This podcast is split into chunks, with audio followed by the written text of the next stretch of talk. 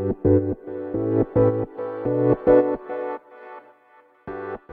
はようございます。なつきです。今日のテーマは簡単なものほど難しいっていうことについてねお話していこうと思います。簡単なものほどでまあ正確にはね簡単そうに見えるものほどって感じかな。であの私ねえっ、ー、と爪にネイルしてるんですよ。あのジルネイル。女性とかでねあのネイルされる方だったらわかるかなと思うんですけど。でそれまあ月に1回行くんですよね。で今あの長年ね、えーと、担当してくださった方が、まあ、辞められてからずっとあのいい担当に巡り合えなくてずっと迷子状態なんですね今。なのであのネイルに行くたんびにすごい勉強になる。うんなんかこのお店はここがちょっと足りてなかったとか。うん。でやっぱりね技術職なんですよでこれね、えーと、やってもらったことない方わかんないけどこう想像してみてめっちゃ細かい作業するんですよネイリストさんって。なのにあの本当にねスキルを持ってる方が本当に少ないんですよ。もうめちゃくちゃ時間かかったりとかまあ時間かかるはまだね仕方ないにしても爪の長さ形がバラバラとかねそうあのこっちの希望を伝えた通りにできないとかねでやっぱりすごいね技術がいるもんなんだなって思うんですよね。まあそれでも何年もねそれでやってこれる人もいるしいやでも本当にセンスの問題だと思うんですよ。で私やっぱりねこだわり何事にもこだわりが強いんでちょっとでもやっぱり違うと嫌なんですよね。で私大体なので一色をベタ塗りする。あんまりデザインとかしない感じにするんですよね。うん、で一色だから簡単じゃん。って思うんだけどそうめっちゃ時間かかるんですよみんな。で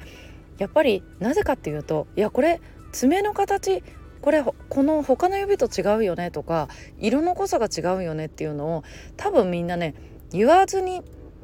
言わないんじゃないのかなと思うんですよ。で私結構そのずっとその爪で過ごすの嫌だから言うんですよね言うしやっぱりそういう嫌な思い何回もしてるからあのすごく慎重に見るんですよちゃんと濡れてるかどうかとか。でやっぱり失敗続いてるから今回もねあのそのお店を探すのにめちゃくちゃ口コミ見たんですよ。そしたらなんかね結構やっぱ同じ私と同じようになんか爪の、ね、ほら色ムラがあるとか形が違うとか書いてる人いっぱいいてあのでその多くは言わないってことえ？って私そこもびっくりしたんだけどまあ中には帰るまで気づかなかったとか帰って見てみたらこういう状態だったっていう人もいるんだけどうんやっぱりね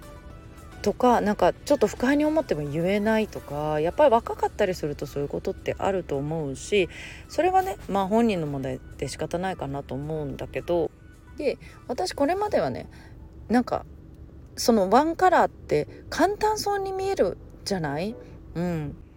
だってそのデザイン歪んでるよとかさデザインが左右違うよとか言ったのと違うとかそういう話じゃないからだって一色塗るだけだよ。うん、でまあ特に私テーマカラーが赤でネイルもいつも赤なんでで今回すごい思ったのがやっぱり赤まあいつも通りね赤一色バンって塗るんだけどうんやっぱりねあのー、単色ほど難しい濃い色だしでやっぱりその今回なんかそれをすごい感じてねまあ相手の方がすごい初めてだったんだけど一生懸命やってくれていろいろ説明してくれたんだけどであの、まあ、やってるうちにうん、えー、でもなんかこここうなってるよこことここの指の色違うよとかってあ本当ですねとかって。で私が気になるだけだからあの気のせいですって思うなら言ってねってまあ言えないよね。言えないけどまあやっぱりあいや明らか違いますとかってなるわけよ。そう。だから向こうも仕事として手抜いてるわけじゃないんだけどそうそうやっぱりそのうんいつもやってることだしね。そう。でまあちょっと話取れちゃったけどそこのね単色ってこんなに簡単なのになんでこんなに時間かかるんだって私は今まで思っていたけどもやっぱり単色ほど難しいなって色ムラとかもすごい出やすい分かりやすい、うん、しって思っ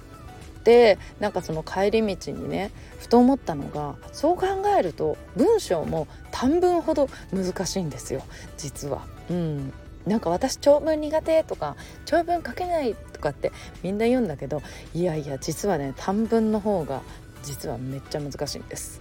うん、でみんなあの短文でしか書けない短文で伝わってるって思ってるけど本当に苦手な人は短文では伝わっていないんですね。そうあの長文っていうかさある程度そのブログとかそういうものになってくると、まあ、説明書きとかなぜそう思ったかとか、まあ、こういうふうに話すのもそうですよね。こうやってやるから、えーと、相手に伝わりやすいようにね書いたり話したりできるんだけども短文って例えば前のねツイッターだったとしたら140文字で、えーと、いかにねその140文字でいかにその伝えたいことを伝えるかってめっちゃ難しいなってすごい思ってたんですよ。そうなので一見ね短文の方が簡単そうとかね単純なものほどやっぱり簡単そうに見えるんだけども実はそっちの方が難しいっていうね。そう。でもこれもねトレーニングしていけば何事もねそう自分のスキルを磨いていけば必ずねできるようになることなのでうん。でもやっぱりこれに気づいてない人が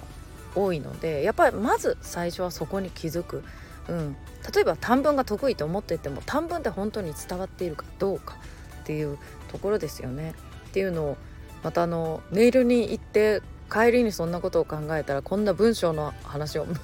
までまた考えてしまったっていうねそう